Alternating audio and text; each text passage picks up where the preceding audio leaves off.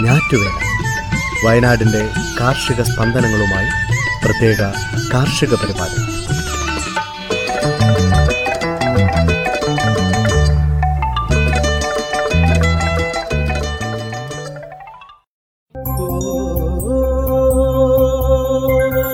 തയ്യാറാക്കിയത് ജോസഫ് പള്ളത്ത് എച്ചു സ്മിത ജോൺസൺ. ശബ്ദസഹായം റെനീഷ് ആരിപ്പള്ളി അജിൽ സാബു പ്രജിഷ രാജേഷ് മരിയ ബിജു.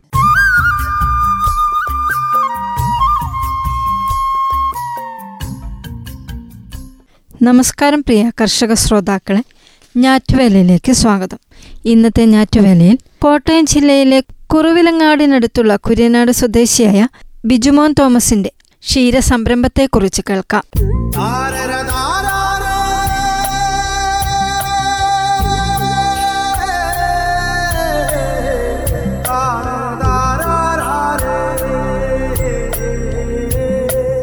വർദ്ധിച്ച കാലിത്തീറ്റ വില ഉൽപാദന ചെലവിന് ആനുപാതികമല്ലാത്ത പാൽവില തുടങ്ങിയ പരാതികൾ ഏറെയുണ്ട് കർഷകർക്ക്.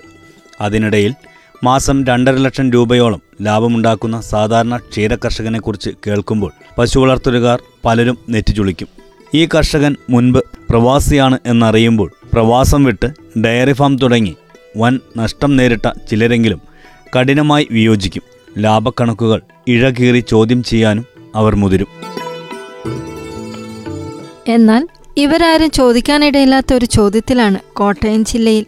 കുറുവിലങ്ങാടിനടുത്ത് കുര്യനാട് വട്ടമുകളിൽ ബിജുമോൻ തോമസ് എന്ന ക്ഷീരസംരംഭകന്റെ സത്യമൊളിഞ്ഞിരിക്കുന്നത്. എത്ര വർഷത്തെ അധ്വാനം കൊണ്ടാണ് ഇന്നത്തെ ഈ വരുമാനത്തിലെത്തിയത് എന്ന ചോദ്യം. നീണ്ട പതിമൂന്ന് വർഷം എന്നാണ് ബിജുമോന്റെ ഉത്തരം. ആദ്യം രണ്ട് പശുക്കൾ. പടിപടിയായി പത്ത് മുതൽ പതിനഞ്ച് വരെ. ഇരുപത് പശുക്കളെ താൻ ഒറ്റയ്ക്ക് കറന്നിട്ടുണ്ടെന്ന് ബിജുമോൻ പറയുന്നു. ആത്മവിശ്വാസവും ലാഭവും വർദ്ധിക്കുന്നതനുസരിച്ച് പശുക്കളുടെ എണ്ണം പിന്നെയും കൂടി. തൊഴുത്ത് വിശാലമായി പത്തു വർഷം കൊണ്ട് പശുക്കളുടെ എണ്ണം നാൽപ്പതിനുമേൽ പശു വളർത്തലിന്റെ പാഠങ്ങളെല്ലാം പഠിച്ച ബിജുമോൻ അടുത്ത മൂന്ന് വർഷം കൊണ്ട് കറവ് പശുക്കളുടെ എണ്ണം എഴുപതിലെത്തിച്ചു. കിടാവുകളും കിടാരികളും ചെന നിറഞ്ഞതുമുൾപ്പെടെ നിലവിൽ തൊഴുത്തിലെ അംഗബലം നൂറിന് മുകളിൽ. ദിവസം രണ്ടു നേരം കൂടി എണ്ണൂറ് ലിറ്റർ ഉൽപ്പാദനം. മുഴുവൻ പാലും വിൽക്കുന്നത് കുര്യനാട് ക്ഷീരസംഘത്തിൽ. പാലിൽ നിന്നുള്ള മൂല്യവർദ്ധിത ഉൽപ്പന്നങ്ങളൊന്നുമില്ല. കാരണം സമയമില്ല. സ്വന്തം ബ്രാൻഡിൽ പാൽ വിപണിയിലെത്തിക്കുവാനുള്ള ലക്ഷ്യത്തോടെ ഇനിയൊരു നൂറ് പശുക്കളെ കൂടി വാങ്ങി ഫാം വിപുലമാക്കാൻ ഒരുങ്ങുകയാണ് ബിജുമോൻ.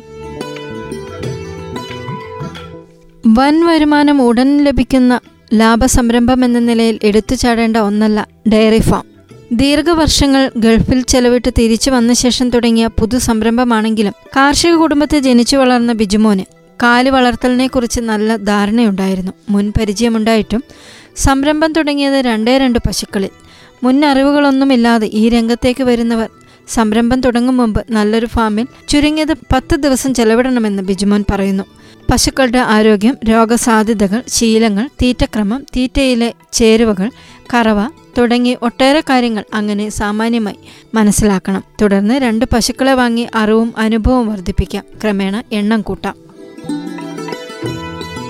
നിശ്ചിത പാലുൽപാദനം നിലനിർത്തുന്ന രീതിയിൽ പശുക്കളെ ക്രമീകരിക്കുക എന്നതാണ് സുപ്രധാന കാര്യമെന്ന് ബിജുമോൻ ചെനയുള്ളതും അതേസമയം കറവയിലുള്ളതുമായ പശുക്കൾ ചെന ഏഴു മാസത്തിലെത്തി കറവ നിർത്തിയവ അഞ്ച് ആറ് പ്രസവം കഴിഞ്ഞതോടെ ഉൽപാദനശേഷി കുറഞ്ഞവ കന്നിപ്രസവത്തിന് കാത്തിരിക്കുന്നവ എന്നിങ്ങനെ. ഓരോ ഫാമിലും വിവിധ ഘട്ടങ്ങളിലുള്ള പശുക്കളുണ്ടാവും. ഓരോ ഘട്ടത്തിലുമായി പശുക്കളെ കൃത്യമായി ക്രമീകരിച്ചെങ്കിൽ മാത്രമേ നിശ്ചിത അളവ് പാലുൽപാദനം നിത്യവും നിലനിർത്താൻ കഴിയൂ. പുതുതായി വരുന്ന സംരംഭകൻ അയാൾ വാങ്ങുന്ന പശുക്കൾ കറവ തുടങ്ങി എത്ര മാസം എത്തിവയെന്ന് വരെ മനസ്സിലാക്കണം. രണ്ട് കറവ പശുക്കളുമായി തുടങ്ങുന്ന ഒരാൾക്ക് ദിവസം ശരാശരി മുപ്പത് ലിറ്റർ പാൽ കിട്ടുമെന്ന് വയ്ക്കുക. ഈ മുപ്പത് ലിറ്റർ നിത്യവും കിട്ടണമെങ്കിൽ ഇടയ്ക്ക് പുതിയ പശുവിനെ വാങ്ങേണ്ടി വരുമെന്ന് തീർച്ച. രണ്ടും ഒരുമിച്ച് ചെന നിറഞ്ഞ് കറവ നിർത്തിയാൽ ഉൽപ്പാദനം നിലയ്ക്കുകയും പുതുതായി രണ്ടെണ്ണത്തിനെ തന്നെ വാങ്ങേണ്ടിയും വരും. ഒരേ സമയം രണ്ടെണ്ണം കറവയിലും ഒരെണ്ണം കറവ നിന്ന് ചെനയിലും എന്ന രീതിയിൽ കറവയും പ്രസവവും ക്രമീകരിക്കാനായാൽ ഉൽപാദന സ്ഥിരത സാധ്യമാകും. പശുക്കളുടെ എണ്ണവും പാലുൽപാദനവും വർദ്ധിപ്പിക്കുന്നത് ഈ രീതിയിലാവണമെന്ന് ബിജുമാൻ പറയുന്നു. എച്ച് എഫ് ജേഴ്സി ഇനങ്ങളുടെ സങ്കരമാണ് ബിജുമോന്റെ പശുക്കൾ. ഈ ഇനങ്ങളുടെ ശുദ്ധജനുസുകൾ തിരഞ്ഞു പോകുന്നതിനു പകരം ഉൽപാദന മികവിനും ആരോഗ്യത്തിനും ഊന്നൽ നൽകുന്നതാണ് ബിജുമോന്റെ രീതി. വിദേശങ്ങളിൽ വിശാലമായ പുൽമേടുകളിൽ അഴിച്ചുവിട്ട് വളർത്തുന്ന രീതി ഇവിടെ സാധ്യമല്ല. ഫാമിൽ നിന്ന് പുറത്തിറക്കാതെ കൗമാറ്റിൽ നിർത്തി വളർത്തുന്ന നമ്മുടെ നാട്ടിൽ ശുദ്ധ ബ്രീഡുകൾക്ക് രോഗസാധ്യത കൂടും.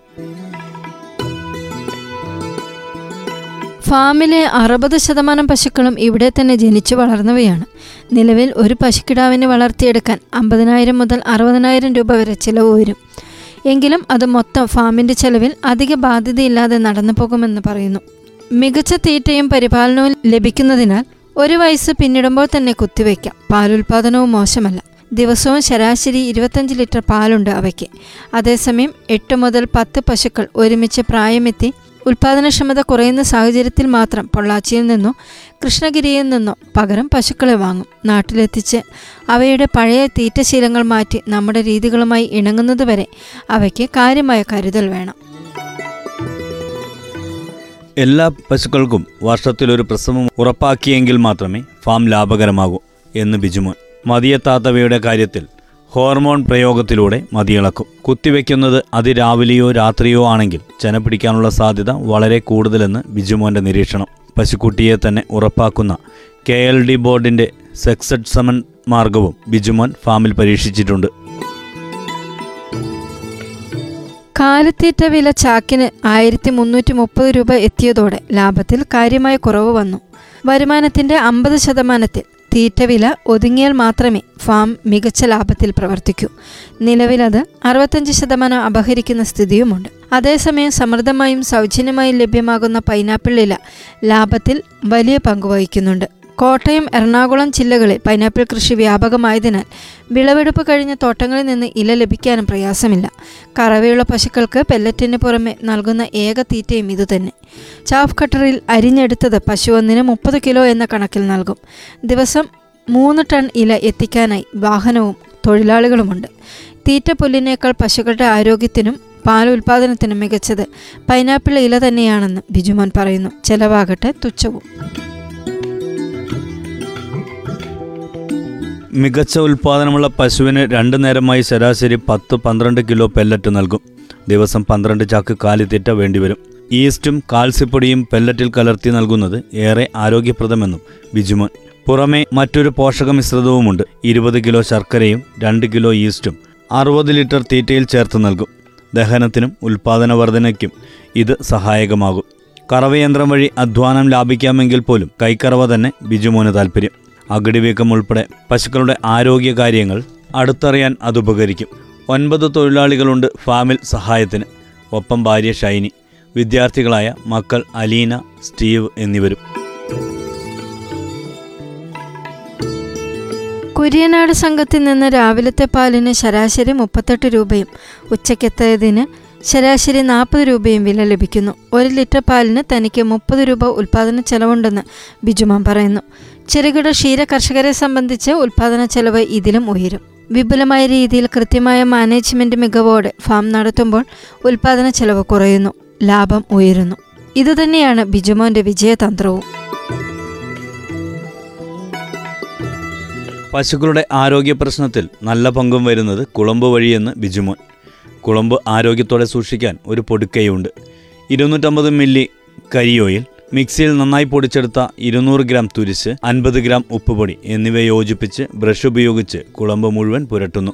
പുരട്ടും മുമ്പ് പവർ വാഷ് ശക്തി കുറച്ച് ഉപയോഗിച്ചോ ബ്രഷ് കൊണ്ടോ ഉരച്ച് തേച്ച് കഴുകിയോ കുളമ്പ് വൃത്തിയാക്കണം. മൂന്ന് നാല് ദിവസം അടുപ്പിച്ച് പുരട്ടാം. പിന്നെ മൂന്ന് നാല് മാസം കൂടുമ്പോൾ. പ്രാഥമിക മൃഗചികിത്സകളിൽ കർഷകന് സാമാന്യമായ അറിവുണ്ടായിരിക്കണമെന്നും ബിജുമോൻ പറയുന്നു. രാത്രികാല ചികിത്സ ലഭ്യമല്ല എന്നതുൾപ്പെടെ പല പരിമിതികളുണ്ട് മൃഗാശുപത്രികൾക്ക്. അതിനെ മറികടക്കണമെങ്കിൽ പശുക്കൾക്ക് ഉണ്ടാകാവുന്ന ആരോഗ്യ പ്രശ്നങ്ങളെക്കുറിച്ചും അവയ്ക്കുള്ള അടിയന്തര പരിചരണത്തെക്കുറിച്ചും കർഷകന് ധാരണയുണ്ടാവണം. ശ്രോതാക്കൾ കേട്ടത് കോട്ടയം ജില്ലയിലെ കുറുവിലങ്ങാടിനടുത്തുള്ള കുര്യനാടുള്ള ബിജുമോന്റെ ക്ഷീരസംരംഭത്തെക്കുറിച്ച്.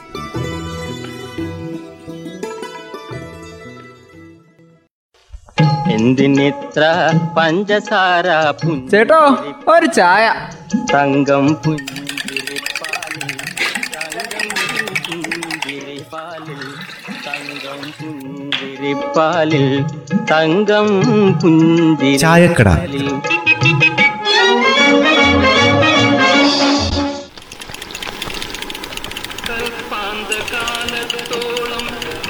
എങ്ങോട്ടാ പാക്കറ? രാവിലെ. ഇതെന്താ ഉന്തുവണ്ടിയും തള്ളിക്കൊണ്ട് വളമെടുക്കാനാണോ അമ്മേ ഒരു ചായ. ഹോ കുറച്ചേ മണ്ണെടുക്കാൻ വേണ്ടിട്ടാ ആ വയലിന്റെ കരേന്നേ. അതെന്താ വാക്കര? വീടിന്റെ അടുത്ത് മണ്ണില്ലാത്തോണ്ടാണോ വയലിൽ പോയി മണ്ണെടുത്തോണ്ട് വരുന്നേ? മണ്ണില്ലാത്തോണ്ടല്ലമ്മേ. അവിടെ മൊത്തം കല്ലാന്നേ. ഇതിന്റെ അകത്തേ ഇത്തിരി തക്കാളി ഇത്തിരി മുളക് പിന്നെ ഒരു ഇത്തിരി വെണ്ട.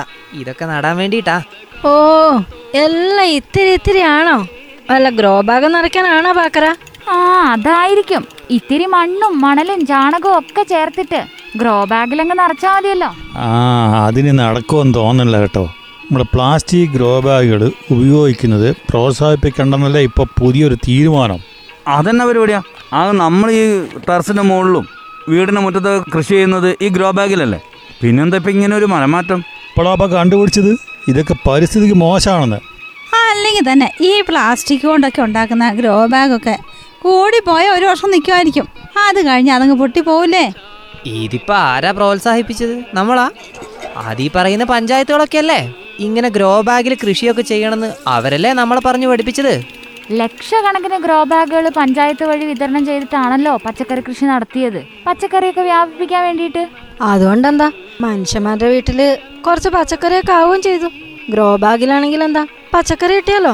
ഈ ഗ്രോ ബാഗിൽ പച്ചക്കറി മാത്രമൊന്നുമല്ല ഇഞ്ചിയും മഞ്ഞളും അടക്കം കൃഷി ചെയ്തിട്ടുണ്ട്.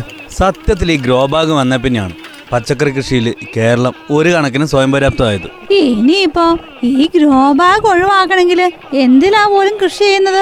ഗ്രോ ബാഗിന് പകരം ചട്ടികൾ ഉപയോഗപ്പെടുത്താനാ പോലും ആലോചന. സംഗതി ശരിയൊക്കെ തന്നെയാണ്. നല്ല കാര്യമാണ്. അതൊക്കെ പ്രായോഗികമാവോ വേറൊരു കാര്യമുണ്ട്. ചട്ടികളാണെങ്കിൽ വീണ്ടും വീണ്ടും ഉപയോഗിക്കാലോ. അങ്ങനെയൊരു കാര്യമുണ്ട്. അതെ.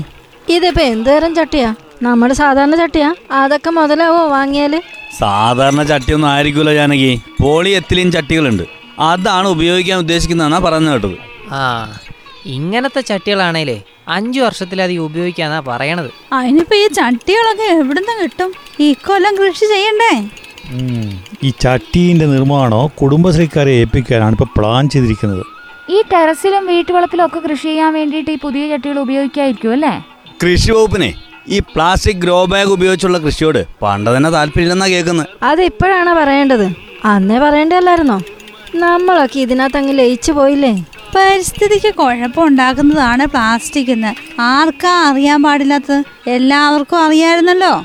പക്ഷെ ഒന്നുണ്ട്. ഈ ഗ്രോ ബാഗാണ് നമ്മുടെ പച്ചക്കറിയുടെ ക്ഷാമം തീർത്തത്. അത് മറക്കണ്ട. പരിസ്ഥിതിയും കാലാവസ്ഥയും ഒക്കെ മാറുകയല്ലേ? ദേ കേട്ടില്ലേ?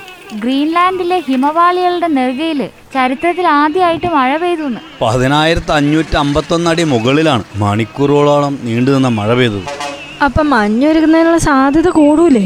ഇതുവരെ അവിടെ മഴ പെയ്തതായിട്ട് ചരിത്രത്തിൽ രേഖപ്പെടുത്തിയിട്ടില്ല പോലും.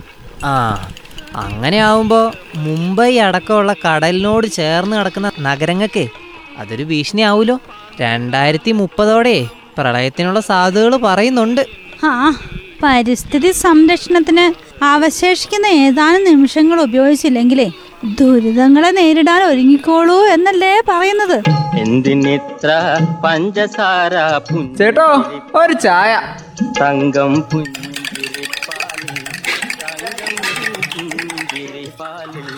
തങ്കം പുഞ്ചിരിപ്പാലിൽ തങ്കം പുഞ്ചിരിപ്പാലിൽ ചായക്കട.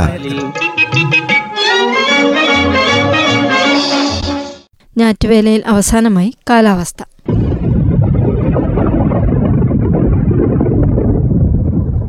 സംസ്ഥാനത്ത് വ്യാപകമായി മഴ പെയ്തു. അടുത്ത നാൽപ്പത്തെട്ട് മണിക്കൂർ സമയം വരെ ചിലയിടങ്ങളിൽ ശക്തമായ മഴയ്ക്ക് സാധ്യതയുള്ളതായി കാലാവസ്ഥാ നിരീക്ഷണ കേന്ദ്രം അറിയിച്ചു.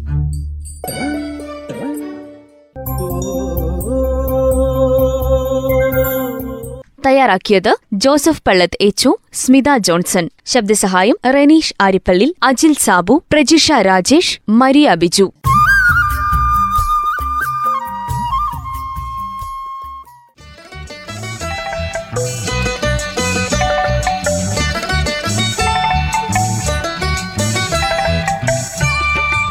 ഞാറ്റുവേല വയനാടിന്റെ കാർഷിക സ്പന്ദനങ്ങളുമായി പ്രത്യേക കാർഷിക പരിപാടി.